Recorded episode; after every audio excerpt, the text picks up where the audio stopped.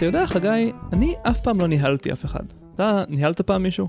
יצא לי לנהל קצת אנשים כשארגנתי כנסים, אבל הייתי בן 20, אז אני די בטוח שעשיתי את זה די גרוע. אני לא יכול להגיד שאני ממש יודע כמו שצריך איך מנהלים צוות. טוב, אז נשמע שאנחנו שני האנשים הכי נכונים לענות על השתי שאלות שקיבלנו השבוע, שהם שניהם על ניהול. אז רועי, שם בדוי, שאל אותנו, בשנה שעברה הדרכתי בצופים. הרשג"ד היה לא מאוד פעיל, והרגשתי שהצוות של הגדוד לא עובד ביחד, ושכולנו באווירה מאוד מזלזלת. בעיקר הפריע לי לראות מדריכים כותבים את הפעולות שלהם כמה דקות לפני הפעולה. החניכים כמובן הרגישו את חוסר ההשקעה, וההגעה לפעולות ירדה לחצי מכמות הילדים שנרשמו למחנק. אני חושב שכולנו מסוגלים ליותר מזה, ושקיבלנו את רוח המפקד לגבי זה. בשנה הבאה אני הרשג"ד, ואני רוצה לשנות את האווירה וליצור צוות חזק שעובד ביחד ומשקיע בפעולות שהחניכים באים אליהם. איך כדאי לעשות את זה? אז למי שלא יודע, רשג"ד זה ראש גדוד, שזה לדעתי הבן אדם שמנהל את כל המדריכים בגדוד, שזה איזושהי כמות של אנשים או משהו. ומחנק זה מחנה קיץ, שזה האירוע השנתי הגדול של הצופים. אז בעצם בתרגום חופשי, אה, רועי רוצה לשמור על האנרגיה של האירוע השנתי הגדול למשך שאר השנה. או-אה, שיהיה לו בהצלחה. השאלה השנייה שלנו היא מליאת, שם בדוי, אני לא מופתע שהם בחרו בשמות בדויים. אני עובדת בחברת טכנולוגיה די גדולה בישראל. בארבע השנים האחרונות ניהלתי שני צוותים שהגיעו להישגים מאוד טובים. עכשיו העבירו אותי לצוות חדש. יש בצוות הזה מלא אנשים מוכשרים שנמצאים בחברה הרבה זמן ועשו דברים ממש מוצלחים, אבל מספרים לי שכבר יותר משנה שהם פשוט לא עומדים בציפיות. בעצם הביאו אותי כדי שאני אוציא מהצוות יותר ממה שהוא נותן כרגע, אחרי שני מנהלים שממש לא הצליחו לעשות את זה. מה אני יכולה לעשות כדי לשנות את הצוות, ולא להגיע למצב שהצוות משנה אותי? כן, זו שאלה טובה. בעצם עד כמה הצוות מעוצב על ידי המנהל הנוכחי שלו, ועד כמה בעצם הצוות יש לו תרבות משלו שמכתיבה איך הוא הולך להתנהג. אני חושב שלגמרי יש איזשהו עניין של תהליך איזון חוזר, שהמנהל יוצר תרבות, והתרבות סופחת לתוכה מנהלים, ונוצר איזה קטע כזה, שאני מכיר אותו בתור אמירה על ארגונים. DNA ארגוני זה הדבר הזה בארגון, שגם אם אתה מחליף את כל האנשים, עדיין הוא נשאר. אולי לא אם אתה מחליף את כולם בבת אחת. כן, וזה יכול להיות לטובה ולרעה. יש ארגונים שמגיעים להישגים ממש מרשימים שוב ושוב, לאורך שנים רבות, למרות שאנשים התחלפו, ומנגד יש ארגונים כמו נניח מפלגת העבודה. שלא מצליחים להגיע לאף הישג כבר 25 שנה, לא משנה כמה מנהלים מתחלפים. הם מחליפים ומחליפים את מי שעומד בראש, וזה פשוט לא משנה שום דבר. אולי זאת הבעיה, אולי הם לא אמורים להחליף את מי שעומד בראש. אבל בוא לא נעשה עכשיו crossover עם הספינר, בוא, בוא נתמקד ב, בעניין. אורן, מה המודל שלך? אוקיי, אז לדעתי, לנהל צוות זה כמו בינה מלאכותית סוררת. זה גם מתחרז סוג של. אוקיי, אהבתי. אני אוהב שאנחנו נכנסים למחוזות המדע הבדיוני. אז מבחינתי, לנהל צוות זה כמו לזהות שקרים. אוקיי, okay, אז אתה יותר בתחום הריאליסטי של הדברים שכולנו נאלצים להתמודד איתם כל יום ויום. בדיוק, זה משהו מאוד מאוד יומיומי. אבל בוא נתחיל מדברים פחות יומיומיים ותספר לנו על בינות מלאכותיות סוררות.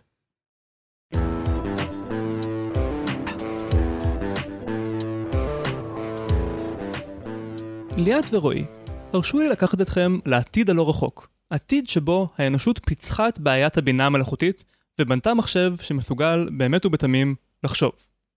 עכשיו לדעתי זה לא באמת דבר שיקרה בעתיד לא רחוק, אבל בינתיים בואו נזרום על הרעיון הזה. עכשיו זה לא סיפור בלהות על בינה מלאכותית ששונאת את האנושות ורוצה להשמיד את כולם. המחשב בסיפור שלנו עושה בדיוק את מה שמבקשים ממנו, והוא גם ניחן ברמה על-אנושית של חשיבה אסטרטגית ושל יצירתיות, שאותם הוא מפנה ב-100% כדי לבצע את מה שביקשו ממנו על הצד הטוב ביותר. עכשיו, מן הסתם, המחשב הזה נבנה עבור מטרה מסוימת. הוא צריך להחזיר את הכסף שהושקע ביצירה שלו. אז לצורך הדוגמה, תדמיינו שמי שהמציא את המחשב הוא חברה לייצור ציוד משרדי. ולמחשב ניתנת הוראה, תייצר עבורנו כמה שיותר מהדקים. מהדקים, כלומר, הדברים האלה ששמים על הנייר? ואז כאילו כן, תופס כמה אה, ניירות ביחד? פייפר קליפס, מה שנקרא. אוקיי. עד כאן, תמים למדי. אז המחשב הגיבור שלנו מתחיל להפעיל את היכולות העל-אנושיות שלו למען המטרה שניתנה לו. הוא מייעל תהליכים במפעל, הוא מחליט איזה עובדים לפטר ואיזה לקדם, לפי המדד של מה יגרום לייצור של יותר מהדקים.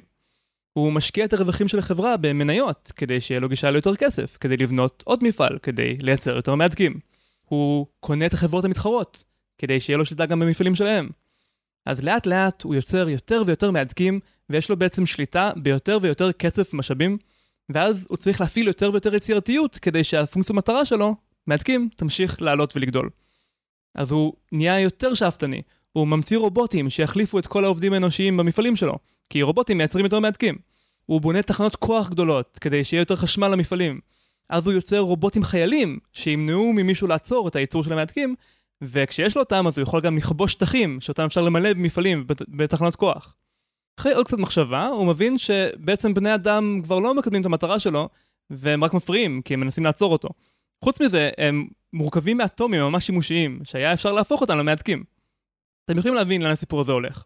המחשב לא רוצה ברעתנו, אבל אם לא ניזהר, הסיפור הזה נגמר בקץ האנושות.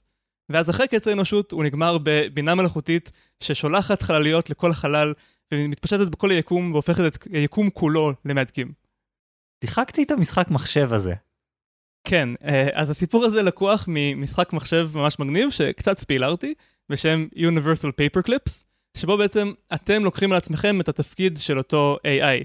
מה שמצחיק במשחק זה שעם הזמן אתה מייצר יותר ויותר פייפר קליפס, ורק בדיעבד אתה מבין שהשמדת את כדור הארץ, וכנראה שכל בני אדם מתו, אבל זה פשוט לא היה רלוונטי לדברים שעשית בזמן המשחק. זה, זה אף פעם לא נאמר לך, יש איזה שלב שאתה לדעתי גומר את כל החומר הקיים על כדור הארץ, פשוט מצוין כזה באקראי, זה לא ממש מובהר שזה מה שעשית, אבל זה ממש פשוט חלק טבעי, אתה דורס כל מה שבדרכך אה, למקום הזה. ונראה לי שהמשחק הזה מבוסס על ניסוי מחשבתי כזה קנוני בתחום הבינה מלאכותית, לא? כן, אז בעצם המשחק הוא אה, משהו מאוד נדיר, הוא עיבוד למשחק מחשב של ניסוי מחשבתי של פילוסוף, די מגניב. אה, לפילוסוף קוראים ניק בוסטרום, והוא כתב ספר בשם Super Intelligence, שבעצם כל המטרה שלו זה להזהיר אותנו מהסכנות של בינה מלאכותית. אישית אני לא ממש קונה את הטענה הכללית שלו, ש... אה, בעצם הוא חושב שבינה מלאכותית סוררת זה האיום מספר אחד על הקיום של האנושות בעתיד. אבל אני כן חושב שהסיפור הזה על המחשב שמייצר מהדקים, מסביר בדיוק את הקשיים של רועי ושל יד.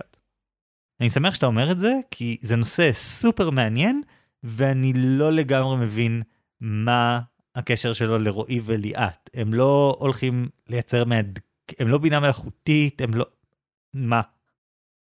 אז אני אסביר לך. מה שחשוב להבין זה אם אתה מביא אנשים לעשות עבודה, בין אם זה מדריכים או ממש עובדים, אז הם יעשו את מה שביקשתם מהם לעשות.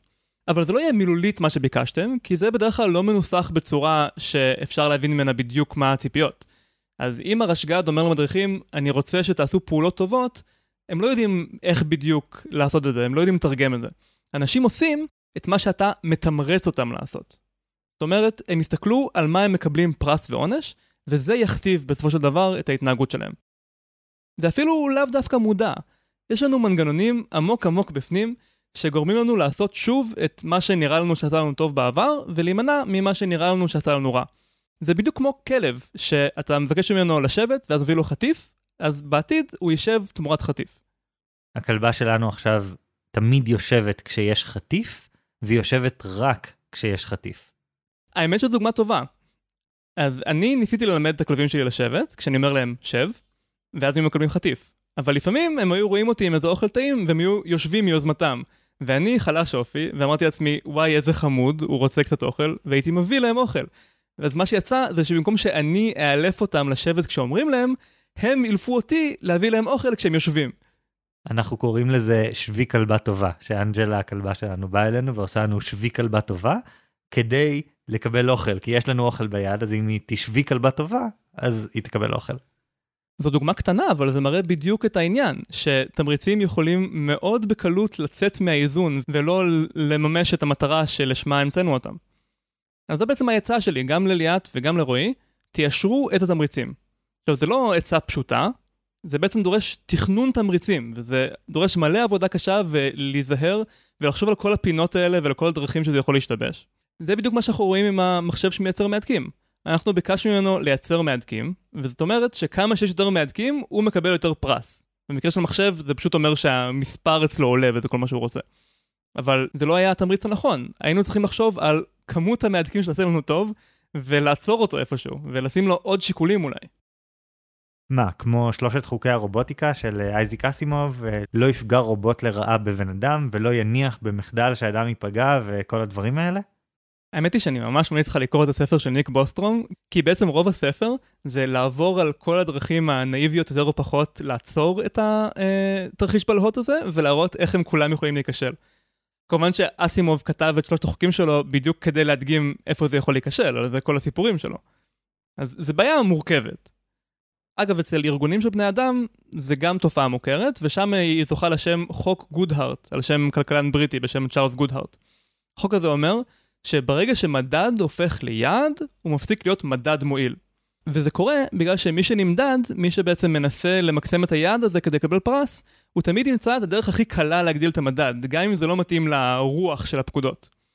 יש דוגמה מפורסמת לבעיה הזאת בברית המועצות, ששם המפעלים קיבלו יעדי ייצור מלמעלה, בעצם במקום לבנות את מה שירוויח להם כסף, הם היו צריכים לבנות את מה שאמרו להם במוסקבה. אנקדוטה אחת שמרבים לספר אותה, למרות שהיא כנראה אפקטיבית, זה שמפעל לייצור מסמרים קיבל יעד חודשי לכמות המסמרים לייצור, אז המפעל התחיל לייצר אך ורק מסמרים ממש קטנטנים שבעצם לא עוזרים לאף אחד. המתכננים במוסקבה שמו לב, אז הם החליפו את היעד לכמות מסוימת של טונות של מסמרים, ליעד של משקל. אז המפעל הבין שהכי קל להגיע ליעד החדש על ידי לייצר מעט מסמרים ממש ממש ענקיים, שגם לא עוזרים לאף אחד. כלומר, המדידה משנה את ההתנהגות בפני עצמה. כלומר, ברגע שאתה מכניס מדידה ואנשים יודעים שיש מדידה, אז הם יתאימו את כל ההתנהגות שלהם לכיוון הזה של המדידה, ואז זה אומר שאם אתה עושה טעויות במה אתה מודד, אז נורא קל לתמרץ את הדבר הלא נכון. אני מרגיש שזה לא פתרון עדיין. כלומר, אני מרגיש שאיך הם יודעים מה הדבר הנכון שיתמרץ את ההתנהגות הנכונה, שלא תביא אותם למצב שעוד, לא יודע, שנתיים, כשמישהו יבוא להחליף אותם, אז הוא ישלח לנו עוד שאלה של, תקשיבו, אסור להשוות, הרסתם לי את הגדוד או את הצוות או משהו כזה עם העצות שלכם, ואני מחפש איך לתקן את הנזק שעשיתם. איך, איך אתה יודע מה התמריץ הנכון? כן, אז גם הסיפור של יצרן המהדקים וגם חוק גודהארט, הם מלמדים אותנו כמה זה קשה לתכנן תמריצים כמו שצריך, אבל הם גם מלמדים אותנו כמה זה חשוב. אם מי שהמציא את המחשב של המהדקים היה משקיע יותר מחשבה, הרבה יותר מחשבה בעצם, ביעד הסופי של המחשב שהוא בונה, אז אולי האנושות הייתה ניצלת. בעצם, תכנון תמריצים זה עבודה שחייבים לעשות אותה, אי אפשר להימנע ממנה. כי בין אם אתה חושב על זה ובין אם לא, ברגע שיש אנשים שעובדים בשבילך, שאתה נותן להם יעדים, אתה מעצב את ההתנהגות שלהם בצורה המורכבת והמסוכנת הזאת. אז עדיף לחשוב על זה מאשר לא לחשוב על זה. וזה לא עבודה חד פעמית. בעצם אפשר לחשוב על זה בתור מין כזה מעגל. רועי או ליאת אה, ממציאים יעד חדש, המנוהלים שלהם מוצאים את הדרך המתחכמת אה, לעמוד ביעד, אבל לא באמת אה, לקדם את המטרות של הארגון. ואז רועי וליעד צריכים להגיב ולתקן את התמריצים כדי שיהיה אפשר להרוויח עוד כמות מסוימת של זמן שבו הארגון עובד פחות או יותר בסדר. כן, אבל נראה לך שרשג"ד אחד ספציפי או מנהלת צוות אחת הם אלה שיקבעו את המדדים? כאילו הם אלה שיקבעו לכל החברה מה המדדים? הרי ליאת אמרה לנו שהיא בחברה גדולה. בחברות גדולות בדרך כלל יש ממש מדדים ספציפיים שמחלקת משאבי אנוש הגדירה למה אתה צריך כדי להתקדם או כל מיני דברים כאלה. ואתה לא יכול בעצמך להגיד לא לא לא אני רוצה משהו אחר זה לא עובד ככה. כן אתה צודק כאילו צריך לעבוד במסגרת המשאבים שניתנו לך בתור מנהל. אז נניח רועי, מטריד אותך שחניכים לא מגיעים לפעולות. אז אני מציע שתתמרץ ישירות את המדריכים בזה שיהיה להם טוב יותר אם יותר מהחניכים שלהם יגיעו לפעולות. אפשר לעשות את זה בכל מיני דרכים. אפשר למשל לשים uh, בתוך המבנה של הגדוד רשימה של איזה מדריכים יש להם את אחוזי ההגעה הכי גבוהים.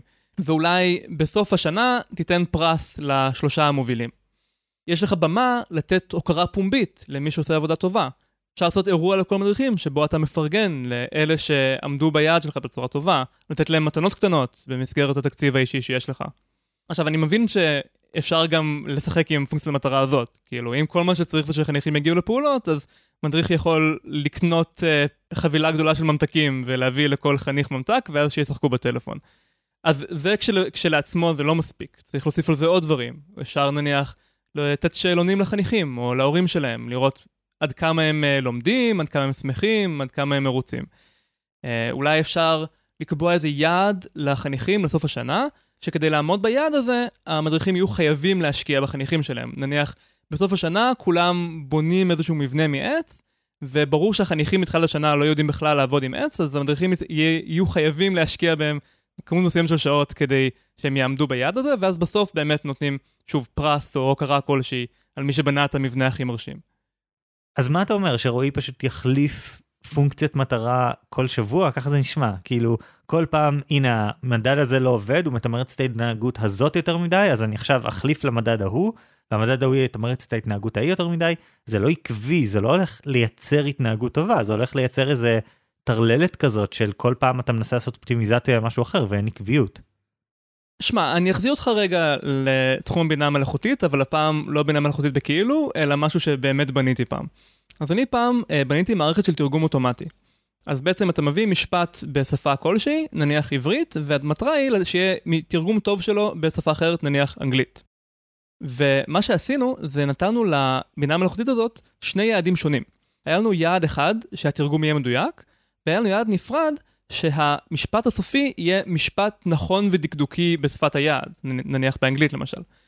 ובעצם שני המטרות האלה הם, הם בסתירה אחד לשני באיזשהו מקום. נניח אנחנו מודדים את זה שהמשפט הוא משפט טוב באנגלית, לפי זה שיש בו צירופי מילים שהם צירופים נפוצים באנגלית, ולא צירופים מוזרים. אז המחשב ירצה למלא את זה בכל מיני and I went to, כל מיני דברים ממש נפוצים כאלה. מצד שני, ביד התרגום אפשר למדוד שלכל מילה במשפט המקורי מופיע המילה שזה התרגום הכי מדויק שלה. ואז המחשב ירצה להוציא משהו שהוא בכלל לא משפט באנגלית, אלא פשוט תרגום מילוני מילה מילה. אז שני היעדים האלה הם, הם סוג של בסתירה. אבל מה שיפה זה שבינה מלאכותית יודעת בעצם להתפשר ולמצוא את המשפט שעומד בצורה הכי טובה בכל היעדים האלה, ואז הוא באמת דומה למה שמתרגם אנושי היה עושה. אז אתה אומר, תנסה למצוא שני דברים שבאיזשהו אופן מחמיאים אחד לשני, או כאילו מכסים תחום שונה בתוך מה שרועי רוצה שהמדריכים שלו יעשו, או החניכים שלו יעשו, ואז כשיש לך את שניהם, לסמוך על זה שבסופו של דבר הם ימצאו את ההתנהגות שממקסמת את הכל ביחד. כן, אם אתה נותן להם פרס שהם מספיק רוצים אותו, אז הם יעשו את החישובים האלה של לעמוד בכל היעדים השונים שהם קיבלו. אנשים הם חכמים סך הכל. בטח יותר ממחשבים. אוקיי, ומה אתה מציע לליאת? אז המקרה של ליאת הוא מורכב יותר. גם בגלל שבאמת אין לה שליטה בהכרח במנגנונים של הארגון שלה, של איך הם מתמרצים אנשים, וגם כי לתמרץ עובדים במשרה מלאה זה פשוט עולם ומלואו הרבה יותר מאשר משימה קטנה כמו להדריך בצופים. יש מלא סיפורי בלהות על חברות שנתנו מנגנון תמריצים לא טוב, וזה הוביל את כל החברה למקום מאוד מאוד אפל. למשל, היה פעם סקנדל מפורסם uh, של חברה בשם אנרון, שזו הייתה חברת אנרגיה בארצות הברית, שהם טענו שיש להם רווחים של 100 מיליארד דולר בשנה, וכמעט הכל היה רק על הנייר, וזה היה פשוט זיופים נוראיים של הראיית חשבון שלהם. עכשיו, מאיפה זה הגיע? בעצם זה הכל התחיל מהתרבות שלהם של למדוד אנשים על לתת תפוקה כאן ועכשיו. הם רצו שכל עובד יצדיק את קיומו בזה שהוא יביא כסף לשולחן מחר. ויותר מזה, הם גם היו בעבירה מאוד תחרותית. היה להם תרבות של מה שנקרא rank and yank. כלומר, הם כל הזמן היו מבקשים ממנהלים לדרג את העובדים שלהם, ואת הגרועים היו מפטרים. אז זה יצר ניכור בין העובדים, ומצד שני, לחץ מאוד חזק לתת תוצאות כאן ועכשיו. אז העובדים לא היו בודקים אחד את השני, כי הם לא רצו לעזור זה לזה, וזה נתן את הכר הפורה לזיופים האלה, שנגמרו בהשמדה של החברה. וואי, זה מזכיר לי את זה שפעם היו מסננים אנשים לתואר שני בפסיכולוגיה, קודם כל לפי הממוצע של הציונים בתואר הראשון, ואז התוצאה הייתה שסטודנטים פשוט היו עוקרים דפים מספרים בספרייה, לא מעבירים סיכומים אחד לשני, כל מיני דברים כאלה, כי אתה רצית להיות יותר טוב מאחרים, לא להיות טוב בעצמך. אז אם היית דופק את האנשים האחרים שלומדים איתך, התוצאה הייתה שבסופו של דבר אתה תקבל ציונים יותר טובים מהם, וזה יצר ממש אווירה רעה. ואז החליפו את זה במבחן חיצוני של המרכז הארצי לבחינות והערכה, שאליו תתכוננו איך שאתם רוצים, אבל זה מבחן אחד, פעם אחת, מתכוננים אליו חודש-חודשיים. זהו, כאילו, אתה לא הורס לאנשים שלוש שנים של תואר, אלא לכל היותר הם רבים אחד עם השני בתקופה האחת הזאת, אבל החומר הרבה יותר פשוט, הוא הרבה יותר ברור, יש קורסים מאוד ספציפיים להכנה, וזה בעצם מייצר משהו קצת יותר אמין וקצת פחות מזיק חברתית נניח. כן, יש כאן בעיה מובנית שבעצם יש משאבים מוגבלים, אי אפשר לתת לכולם את הקידום הכי גדול, או לתת לכולם את מנהלי צוותים, או במקרה שאתה אמרת, אי אפשר לתת לכולם להיכנס לתואר שני, כי יש מספר מקומות מוגבל, אז יש ריב מובנה בחברה, מצד שני אתה חייב שישתפו פעולה. אז זה ממש אה, משחק איזון מסובך לכל חברה. ולכן אני לא מציע לליאת איזשהו פתרון קונקרטי, כי טובי המוחות חושבים על זה כבר הרבה מאוד שנים, אבל אני כן חושב שהיא צריכה לשים לב אם יש איזשהו תמריץ שקיים ספציפית בצוות שלה. כי במקרה הזה אנחנו מדברים על בעיה של צוות מסוים. יכול להיות שהיעדים שלהם מוגדרים בצורה שמעודדת כל מיני רמאויות. למשל, אולי זה צוות שנמדד בעיקר בתקופות כאלה אינטנסיביות לקראת השקת גרסה או משהו כזה, ובשאר הזמן יש עליהם פחות לחץ, ולכן הם רק עושים את המינימום כדי לעמוד כל פעם בדרישות והם לא עושים מעבר. או אולי להפך, זה צוות שאמור לבנות איזשהו מוצר, אבל כל הזמן מבקשים ממנו לפתור כל מיני דברים קטנים. והוא מקבל יותר תגמול על לפתור את הבעיות הקטנות מאשר על למנוע מהם לקרות פעם הבאה. אז בעצם ליאת, אני מציע לך קודם כל לנתח את מערכת התמריצים הנוכחית, על מה באמת אה, העובדים מקבלים פרס, ואז אפשר לחשוב איזה כלים יש לך בתור מנהלת צוות לעצב את זה בצורה נכונה יותר. אבל אורן, בני אדם הם, הם לא מכונות, זה לא שהם פשוט מתיישרים על התמריץ וזהו. יש להם הרגלים, אכפת להם מכל מיני דברים שהם לא נמדדים לפיהם, כמו עם מי כיף להם לעבוד ועם מי לא כיף להם לעבוד, מה היחסים האישיים שלהם עם הבוס, יש להם כל מיני אינטרסים מחוץ למקום העבודה, הם רוצים לצאת מוקדם, הם רוצים לבוא מאוחר, יש מלא מלא דברים, וכאילו, אני לא חושב שלשנות הרגלים, שזה אגב הנושא של פרק 5 שלנו, אני לא חושב שלשנות הרגלים זה משהו שאפשר לפתור רק באמצעות תמריצים, רק באמצעות משהו חיצוני כזה שייצור כפייה או, או יכריח אותך להתעצב בצורה חדשה מסביב למשהו אחר. אני חושב שצריך משהו יותר מהותי. זה נכון שזה לא הכל, אבל זה פקטור מרכזי מאוד, במיוחד במקום העבודה. אבל בכל מקרה, אני כבר מרגיש מהטון שלך שאתה רוצה לספר לנו את המודל שלך, אז אה, בוא נמשיך.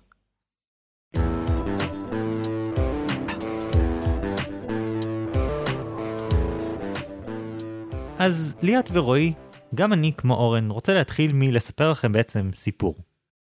ב-16 באוקטובר 1906, כמה חיילים גרמנים הלכו להם לתומם בדרך לבסיס שלהם. פתאום הם פוגשים קצין במדים, שאומר להם לבוא אחריו.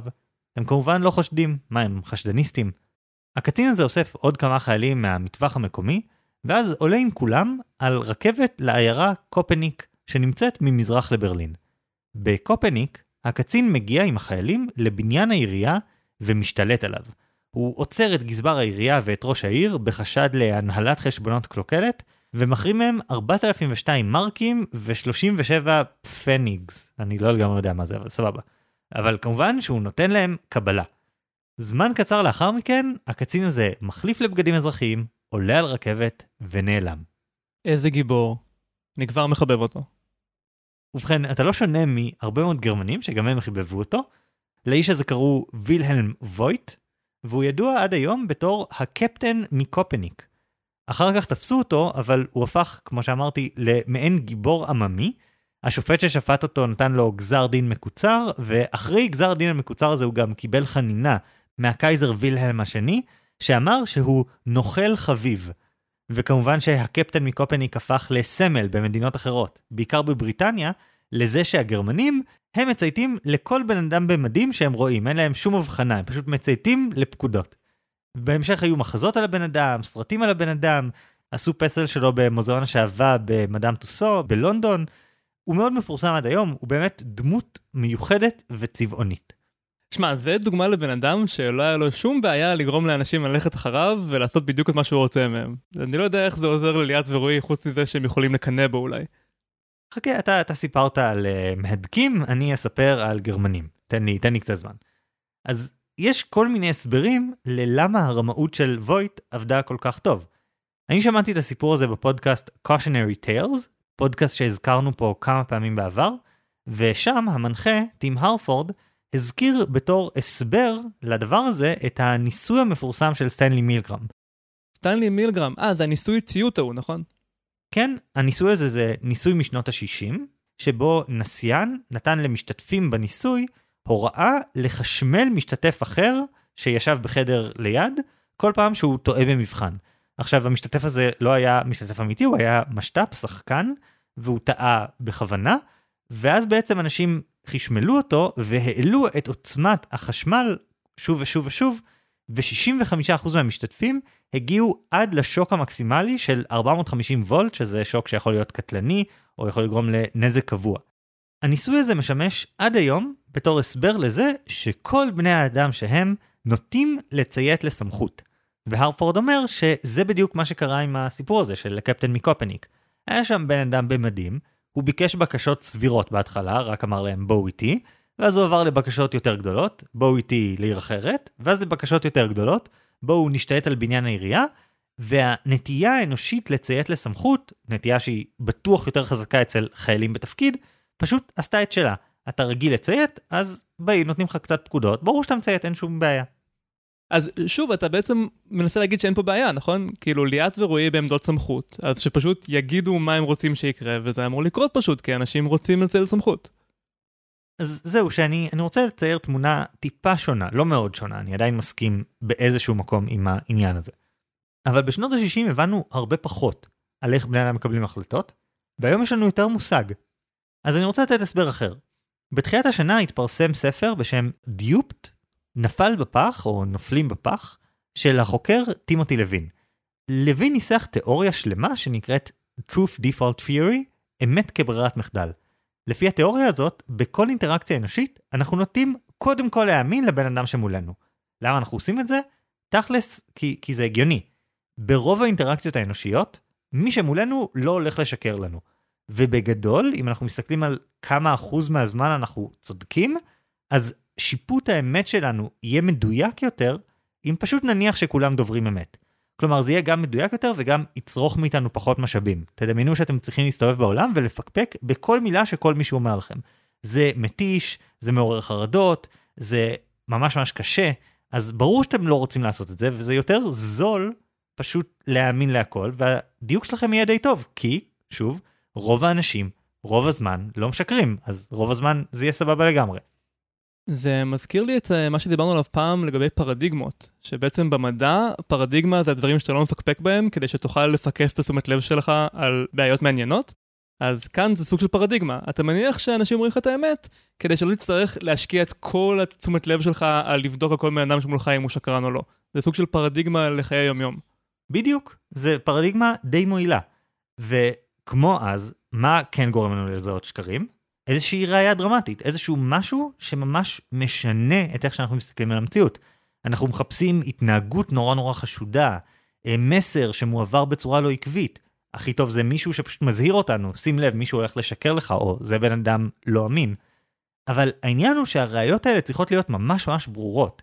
בניסויים של טים לוין, המסקנה הייתה שנורא נורא קשה להניע אנשים לשנות את ברירת המחדל שלהם, להגיע למצב שהם לא מאמינים אוטומטית. צריך הצטברות חזקה של ראיות. וגם אז, גם כשאנחנו יוצאים מברירת המחדל, זה לא שאנחנו ישר מזהים שקר, אלא אנחנו נכנסים למצב של חשד. ורק אז, אם מצטברות עוד ראיות, כלומר קודם נכנסנו למצב של חשד, אז אנחנו מתחילים לחפש ראיות, אם כל זה קרה, אנחנו נתחיל באמת לזהות אם מישהו משקר לנו, וגם אז הדיוק שלנו יהיה ככה ככה. אז נשמע לי שקודם ניסית להגיד שליאת ורועי יכולים לפתור את הבעיה שלהם בקלות, ועכשיו אתה אומר שאם הם רוצים לשקר לאנשים שתחתם, אז זה גם יהיה להם קל. אני, אני מצטער שאני שואל שוב, אבל לאן אתה חותר? טוב, טוב, טוב, הגיע הזמן להגיע לפואנטה. התיאוריה הזאת של טים לוין היא מרתקת, היא מנוסחת היטב, היא מסבירה המון מקרים שבהם אנשים פשוט מאמינים למי שמולם בלי סיבה אמיתית, אבל התיאוריה הזאת לא נמצאת בוואקום.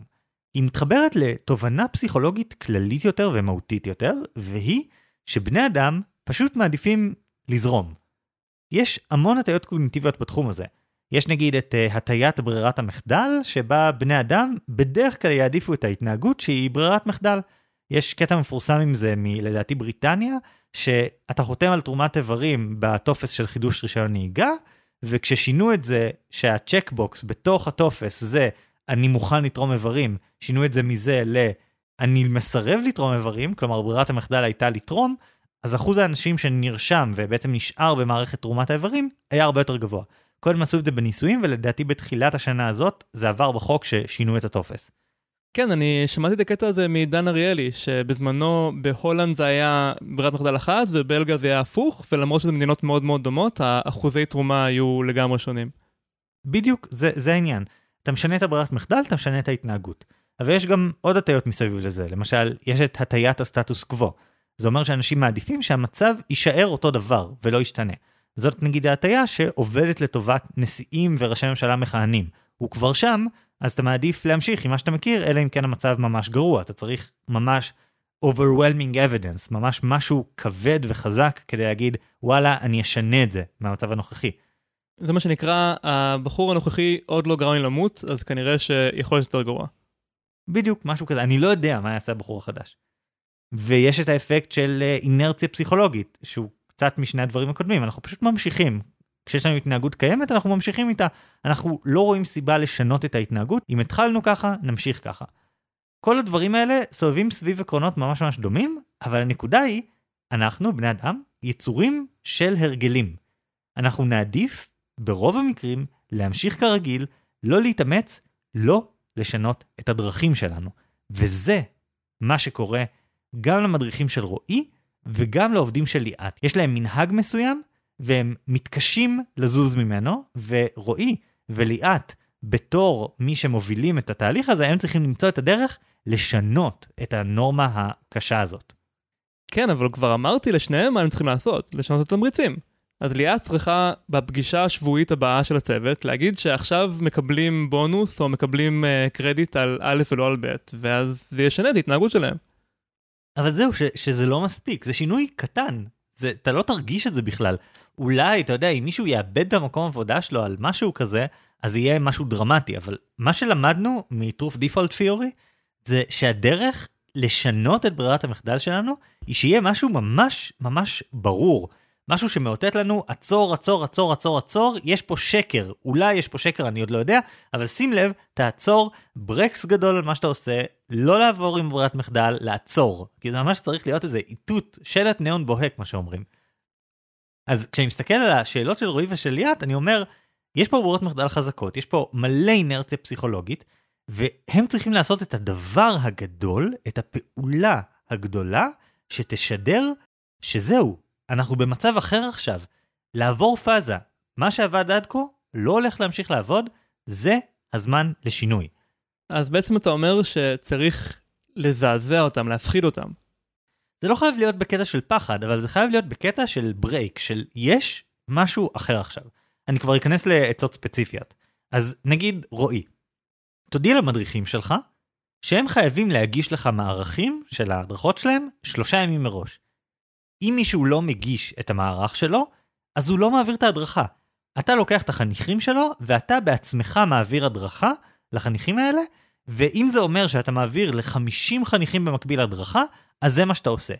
אתה משדר לאנשים, תקשיבו, מה שהיה עד כה נגמר, אם אתם רוצים להמשיך להדריך, אתם צריכים להכין את ההדרכות.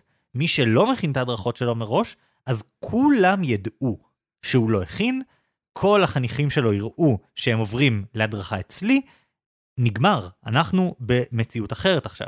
פעם פעמיים מדריך ישב בצד ויראה איך אתה מדריך את החניכים שלו, זהו, הוא לא ימשיך לא להכין הדרכות. או עוד אפשרות, תקבע ימי כתיבת הדרכות נוכחות חובה. מי שלא מגיע לימים האלה לא יכול להדריך, ובימים האלה אתה נחמד, אתה עוזר להם לכתוב, אתה בעצם מקל עליהם את תהליך הכתיבה, אבל אתה דורש מהם להגיע. אני פשוט אומר, אתה יכול לדרוש מהם יותר, להבהיר להם שאתה לא כמו הרשג"ד הקודם או הרשג"דים הקודמים, ואז כשהם יראו שאתה אחר, שאתה עושה דברים אחרת, אז הם ישתנו. כי אז משהו יטלטל אותם והם יבינו, הופה, אנחנו במציאות אחרת. אז המטרה שלך כאן היא באמת לדרוש מהם יותר, או שהמטרה שלך זה עצם המראית עין שמשהו גדול קרה כדי שהם יהיו אה, במוד אחר של חשיבה? אתה יודע, עדיף שזה יהיה גם וגם באיזשהו אופן, אבל מה שאני מתמקד בו זה האיתות הסימבולי. האיתות של משהו פה הוא אחרת עכשיו. ניתן דוגמה מבית הספר שלי, מהבית הספר היסודי שלמדתי בו. בכיתה ה' הגיעה לנו לכיתה מחנכת חדשה, לדעתי קראו לה עמליה, והיא פשוט באה ואמרה, אוקיי, כשאני נכנסת לכיתה, בבוקר, כולם עומדים. וכולם, הילדים, ההורים, כולם אמרו, מה נסגר איתה, מה היא חושבת שהיא עושה, מה זה הקטע הזה, מה אנחנו בצבא, כל מיני דברים כאלה.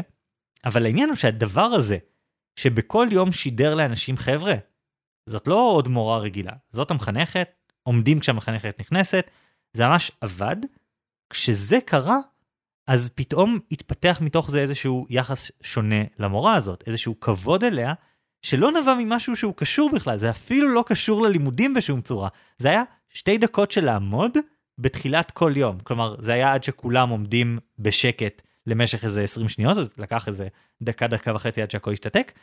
אבל עצם הדבר הזה, זה היה איתות נורא נורא חזק, וואו, אתם במציאות אחרת עכשיו, וזה השליך על כל שאר הפעילות של הכיתה. עשית מעשה סימבולי אחד, ההתנהגות כולה השתנתה. שמע, גם הדוגמה של uh, לדרוש מהמדריכים מערכי שיעור מראש, וגם הדוגמה הזו של לעמוד בתחילת השיעור, זה דוגמאות לפשוט לדרוש יותר, להעלות את הרף. להגיד, עד עכשיו uh, ריחמו עליכם, אבל אני הולך לדרוש מכם מלא, אני אריץ. עכשיו, אולי זה באמת עובד במסגרות כמו צופים, שבגלל שזה בהתנדבות, אז יש באמת מלא גמישות לגבי כמה השקעה הולכת להיות.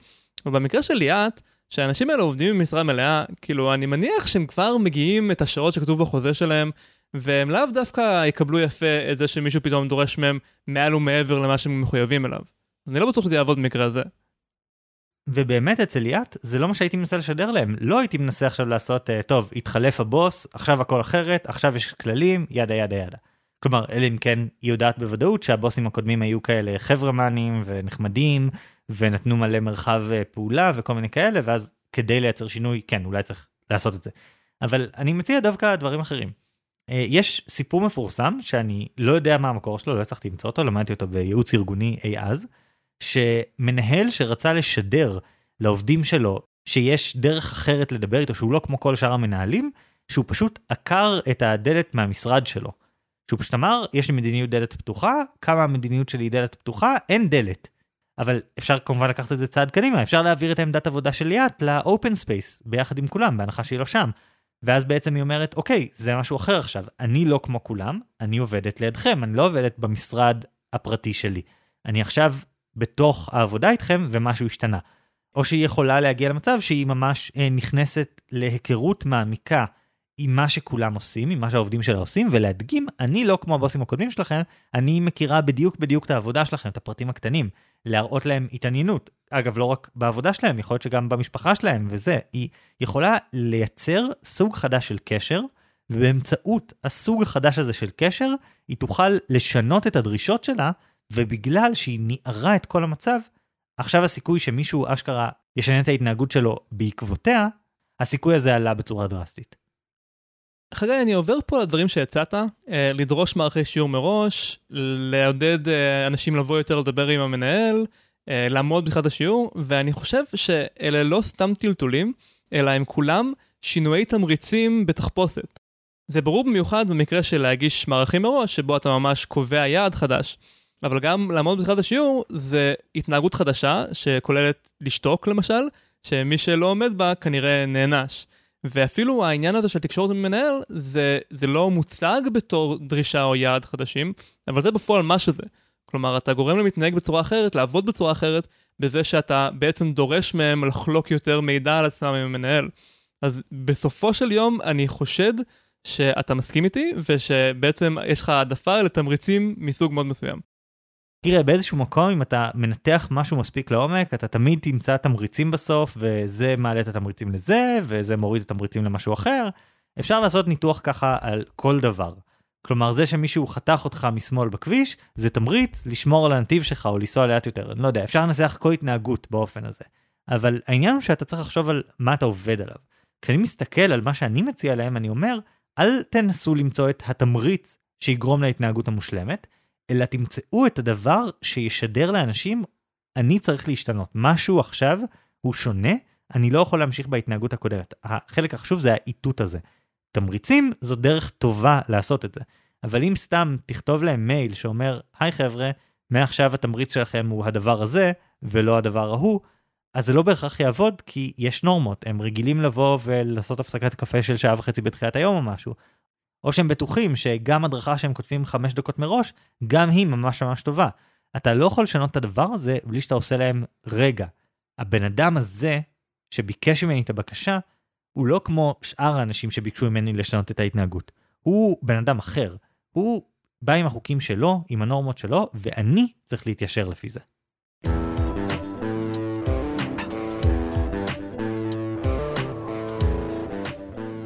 שמע, חגי, אתה לגמרי שכנעת אותי שה... הרגע הסימבולי הזה, שהטלטול של המערכת שגורם לאנשים להבין שעכשיו זה לא כמו פעם, זה חשוב, וזה בעצם סוג של תנאי הכרחי כדי שאנשים יצאו מהדפוסים הרגילים שלהם. אבל אני לא מסכים איתך לגבי מה צריך לבוא אחרי זה. כי אני חושב שאחרי שהטלטלה הזו קרתה, אז מה שאנשים יעשו זה באמת להיות יותר קשובים ולשים לב למצב החדש שבו הם נמצאים, אם הוא אכן חדש. אם בעצם הם יגלו שהטלטלה הייתה סתם אה, אחיזת עיניים, אז הם כנראה יחזרו לדפוסים הקודמים שבעצם הביאו להם את הפרסים שהם חיפשו, כי התמריצים לא השתנו.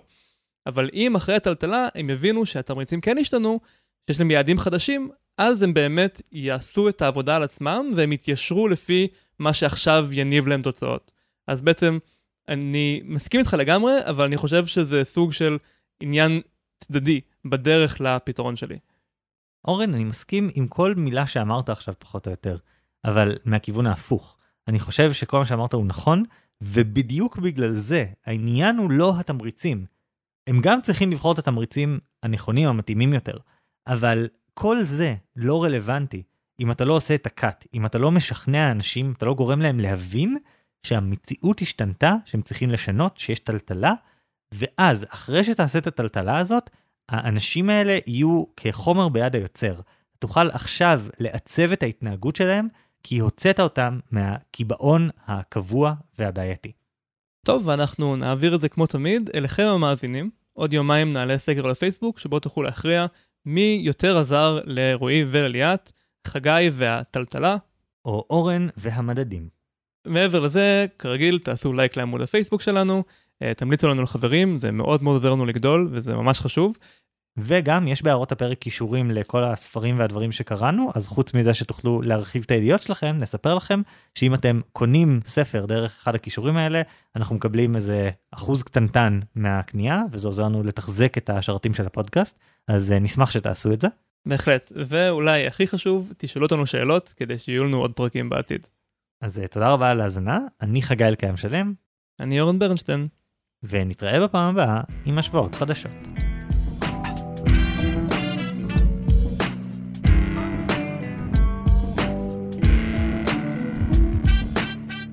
שמע, אני הפעם לקחתי את הצד של הרעים, של המלך ג'ורג' מהמילטון, ועדיין ניצחתי אותך שלקחת את הצד של הנסיך הקטן, הדמות הכי מקסימה בהיסטוריה של העולם. כן, אני מקבל בהכנעה את זה שהמודל שלך כנראה התאים יותר. אתה התאמת את המודל לשאלה, ואני לקחתי מודל שלא התאים לשאלה.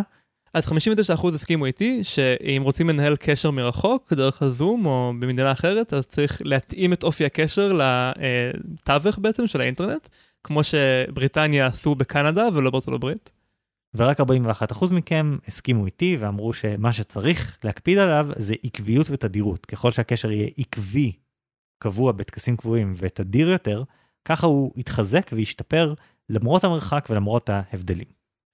חוץ מזה, אה, שני השואלים הגיבו לנו, שזה תמיד כיף. אז איתי כתב לנו, קודם כל, בשאלה האם אני מעדיף להיות כמו הנסיך הקטן או כמו האימפריה הבריטית, די ברור מאיזו תשובה הייתי בוחר. צריך לדאוג למיתוג נכון של הפתרונות. באופן כללי, הקיום של המודלים בראש נתן משהו להיאחז בו בזמנים שלא ברור מה לעשות בהם, והיה מועיל, אז תודה לשניכם. איתי המשיך והסביר שהפתרון לדעתו, הדרך להתמודדות עם המצב החדש, היא שילוב גם של פגישות קבועות וגם של ההבנה שצריך לבנות קשר מסוג שונה.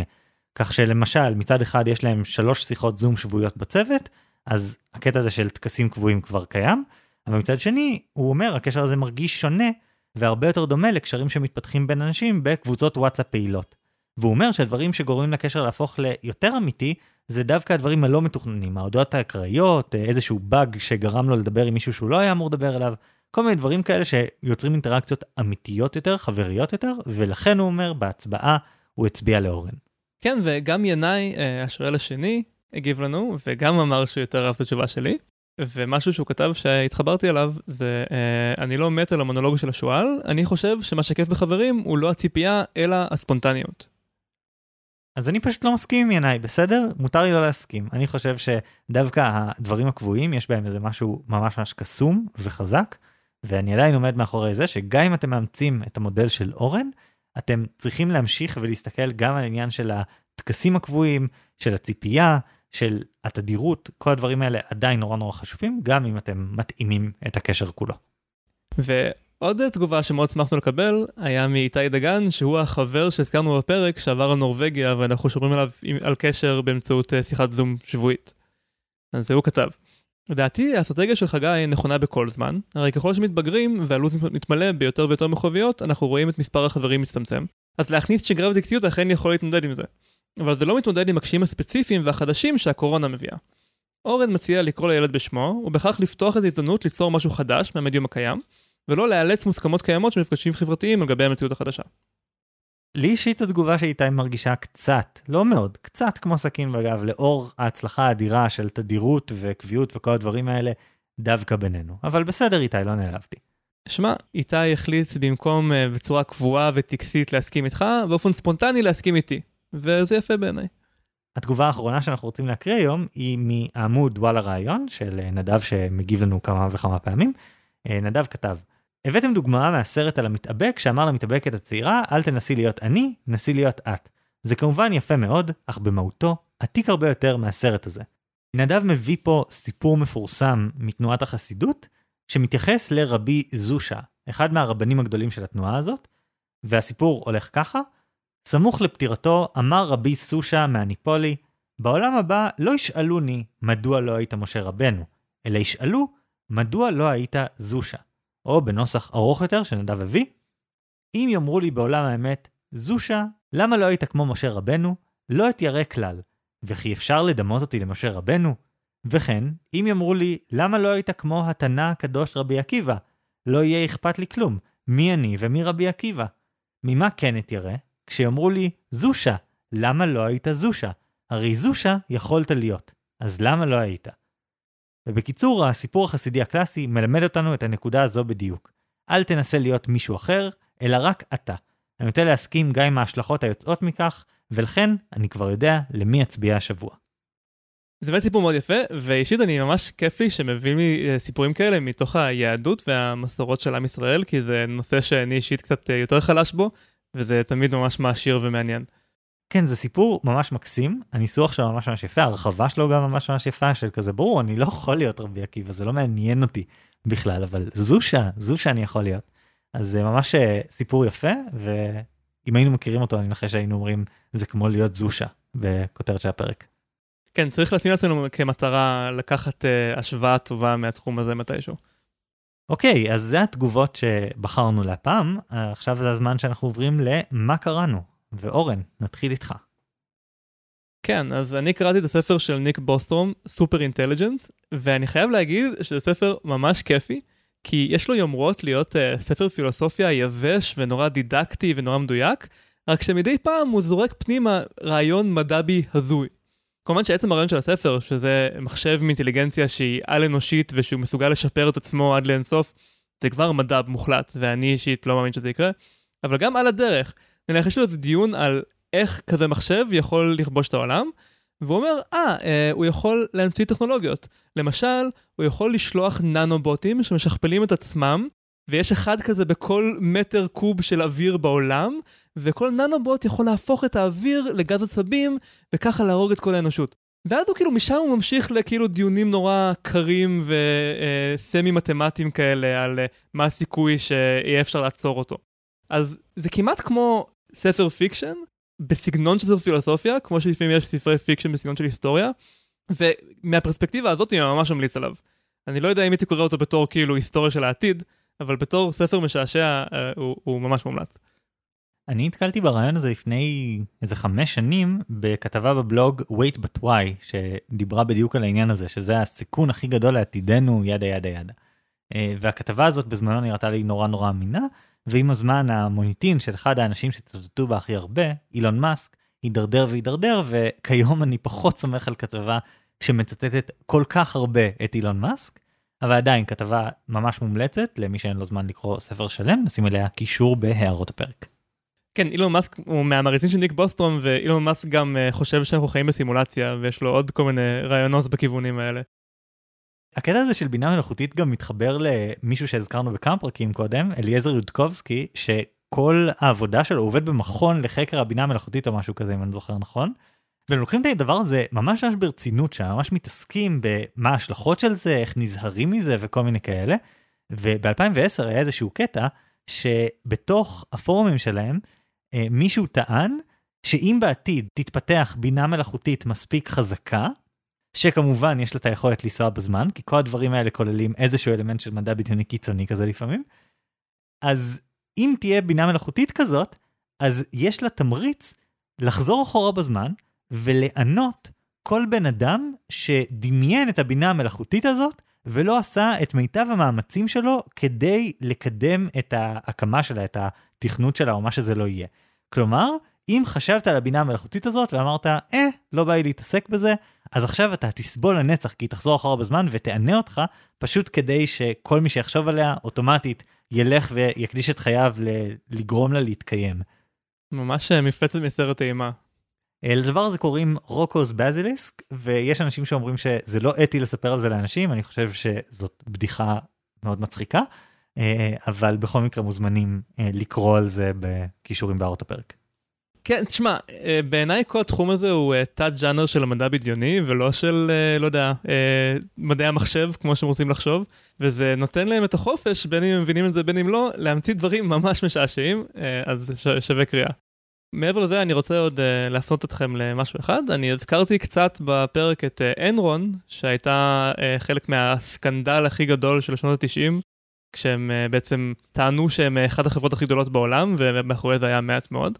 אז uh, אני למדתי על זה מסרט, שהוא על בסיס ספר, סרט דוקומנטרי בשם אה, The Smartest Guys in the Room. אה, הוא קצת יבש, אבל הסיפור הוא סיפור מטורף. אז אה, אם מעניין אתכם איך אה, ארגון יכול להידרדר, במידה מסוימת זה באמת הגיע מלמעלה, מהמנכ"ל ומי שמסביבו, שהיו אנשים שהיו מוכנים לעשות הכל בשביל דולר. אבל הסרט ממש נכנס לפרטים של איך זה הרעיל את התרבות הארגונית. באמת דברים כמו קידום ואת מי מפטרים, ומה מותר ואסור להגיד בפגישות, אם אתה רוצה שיאהבו אותך, זה ממש מעניין. וזהו, זה מה שהיה לי. אה, מה אתה קראת השבוע, חגי? אז לצערי לא סיימתי, אפילו לא יכול להגיד שקראתי ממש את אה, הרוב של דיופט, כי זה ספר עם הרבה הפניות למחקרים ספציפיים, והוא ממש עמוס וכתוב בצורה ממש שיטתית ומרתקת, ואני חושב שמצד אחד אני נורא רוצה להמליץ עליו, ומצד שני קצת קשה לי, כי הוא נורא טכני. הוא כתוב בצורה נורא נורא שיטתית, הבן אדם ממש בנה טיעון מההתחלה ועד הסוף, אה, בצורה ממש מרשימה. יש שם איזה פרק באמצע שבו הוא בצורה מסודרת מציג את כל המושגים הנדרשים לתיאוריה שלו, את כל הנחות היסוד, את כל ההיפותזות שלו, ואז רק אחרי שקראת את כל התיאוריה מההתחלה ועד הסוף, אז הוא עובר להצגה שיטתית לפי סדר של הכל. קודם גילינו את זה, ואז את זה, ואז את זה, וזה כאילו ממש דרך מרתקת לכתוב ספר מבחינת הבנייה של הטיעון, ומצד שני, רוב הביקורות שקראתי אפילו אומרות, זה נורא טכני, זה לא נגיש, זה לא ברור, זה, הוא בונה איזשהו טיעון, אבל זה נורא נורא נורא טכני, נורא אקדמי, נורא יבש. ואני דווקא ממש אהבתי את הסגנון, אחרי שהתמודדתי עם ההתחלה הנורא אה, מתנשאת שלו כמעט, כזה תראו כמה אני חכם וכמה כל קודמיי לא הצליחו להוכיח משהו אה, אמיתי. אבל קיצור אם יש לכם כוח להיכנס לזה ממש ממש שווה לנסות.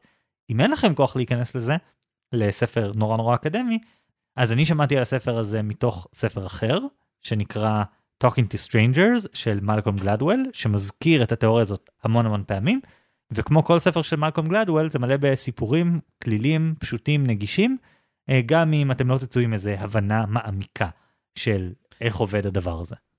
כן, מלקום גלדוול הוא בעצם ממש ההפך ממה שתיארת, הוא בוחר נושא כללי והוא כותב כל מיני דברים שיש להם איזשהו קשר לנושא, ואתה כאילו מרגיש כאילו הוא מנסה להוכיח טענה, אבל קשה לשים את האצבע מה בדיוק הטענה שהוא מנסה להוכיח, אבל זה כיף לקרוא.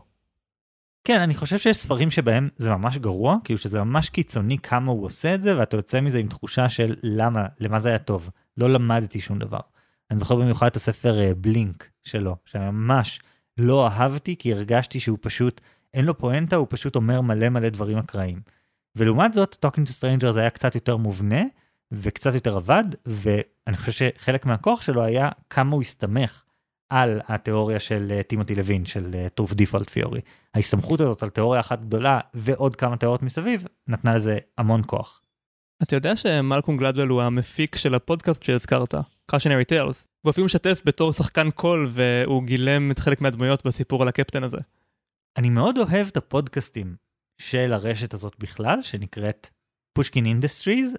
אני חושב שמלקום גלדוול shines, זורח והרבה יותר מרשים בתצורת פודקאסט, כשהוא יכול לעשות 40 דקות על רעיון אחד, ולא צריך לכתוב ספר שלם שבו הוא מנסה לקשור ביחד שישה שבעה רעיונות שהם לא תמיד בהלימה מושלמת. אבל אני חייב לומר שממש שנאתי את מלקום גלדוול לפני כמה שנים, ובשנים האחרונות קראתי כמה דברים שלו שאני יותר מעריך, וכמובן הפודקאסט שלו וזה, אז אני קצת התחלתי לסלוח לו, וכמובן מלקום גלדוול בתוך רשת הפודקאסטים הזאת יש גם פודקאסט של כותב המדע הפופולרי באמת הכי טוב שיש, מייקל לואיס, ומייקל לואיס הוא הגרסה היותר טובה מבחינתי של מלקום גלדוול, אז עצם זה שהם משתפים פעולה נתן הרבה נקודות למלקום גלדוול מבחינתי. אוקיי, אז נעצור כאן. אני אורן ברנשטיין. אני חגי אלקיים שלם. ביי.